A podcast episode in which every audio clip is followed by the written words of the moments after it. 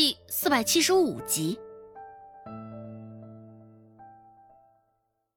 刚想转身，将这好消息告诉孟婆子，就听到同事的声音在其背后响起：“死皮不要的丑丫头，都是你搅出来的这烂摊子！”啊！”同事说的也对，也不全对。若不是因为周成在从中作梗，拍着胸脯在同事面前吹嘘自己，这事儿也不会出现。只是这事儿归根结底，同事也有责任。若不是因为他想着贪便宜，也不至于轻信了周成。周成也没有反驳，紧紧的攥着拳头，一瘸一拐的回去，将这消息告诉了孟婆子。何家会做出这样的决定，孟婆子也并不意外。毕竟何香香已经到了可以出嫁的年纪，若是治好了脸。能够赚得的钱可不仅仅是二三两银子。当然，孟婆子也更倾向于他们做出这样的选择。得到想要的回应后，孟婆子看向周成的脸色这才改善了几分。孟婆子神色认真的说道：“你再去松安村一趟，告诉你大伯他们，赶紧将这二十两银子还了。”给他们两天时间，若不然，别怪我不客气。说到最后，他的语气也加重了。孟婆子嘴里说的不客气，听起来也并不像是在开玩笑。好，周成点了点头。膝盖上结的痂早就破了，现在冒出了点点的红星子。蹭在粗粝的裤子上，更是疼得不行。不过饶是如此，周成也只得硬着头皮给孟婆子当跑腿儿。因为佟掌柜说的那番话，现在陈老在药铺里也是勤快极了。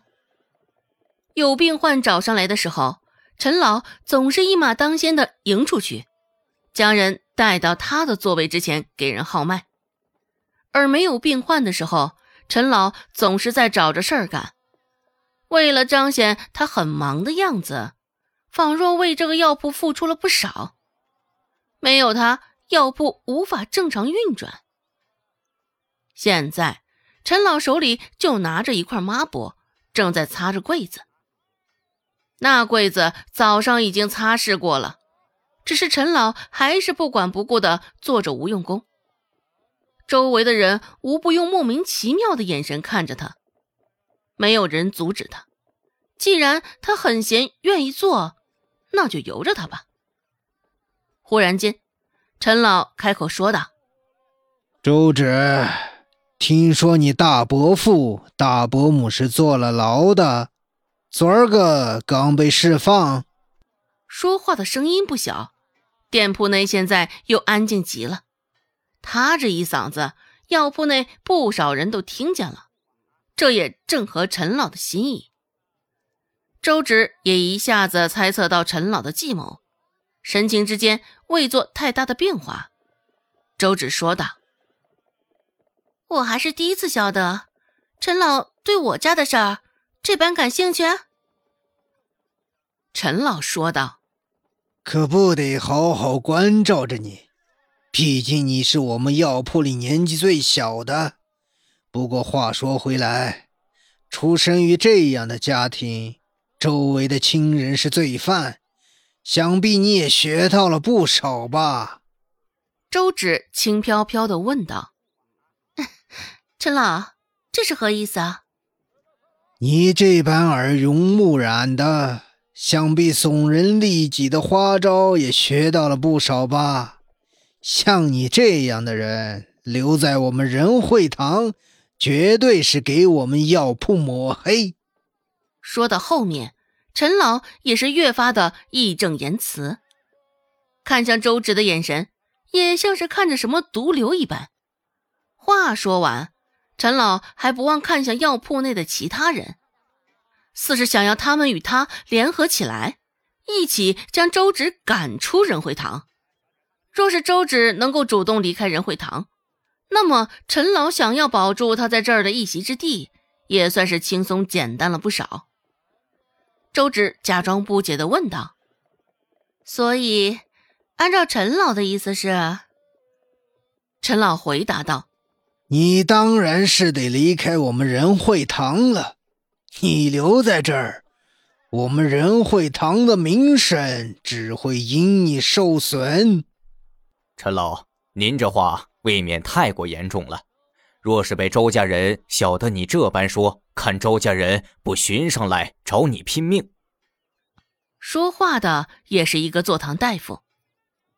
陈老为难周芷的架势已经相当明显了，而他也似觉得刚刚陈老说的话太过难听，这才忍不住站了出来替周芷说话。原本还理直气壮的陈老听了那人的话，一时之间也有几分的心虚，想到周家也许来找他拼命这一茬，陈老缩了缩脖子。陈老讪讪的说道。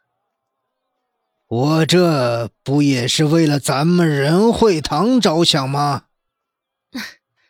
陈老端着架子说这样的话，未免有几分可笑。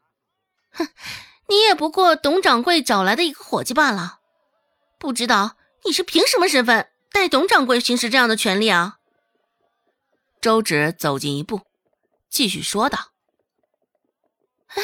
再者，陈老这般德行，倚老卖老。”沽名钓誉，传出去，传出去也不太好听吧？恐怕也会影响仁惠堂的名声呢。又往前走了一步，我的大伯父、大伯母刚出狱，这事儿没错。不过，出生于这样的家庭，却没能识字当大夫。陈老，你不觉得这并不是一件值得你诟病的事儿吗？步步紧逼。愣是将陈老堵个严严实实。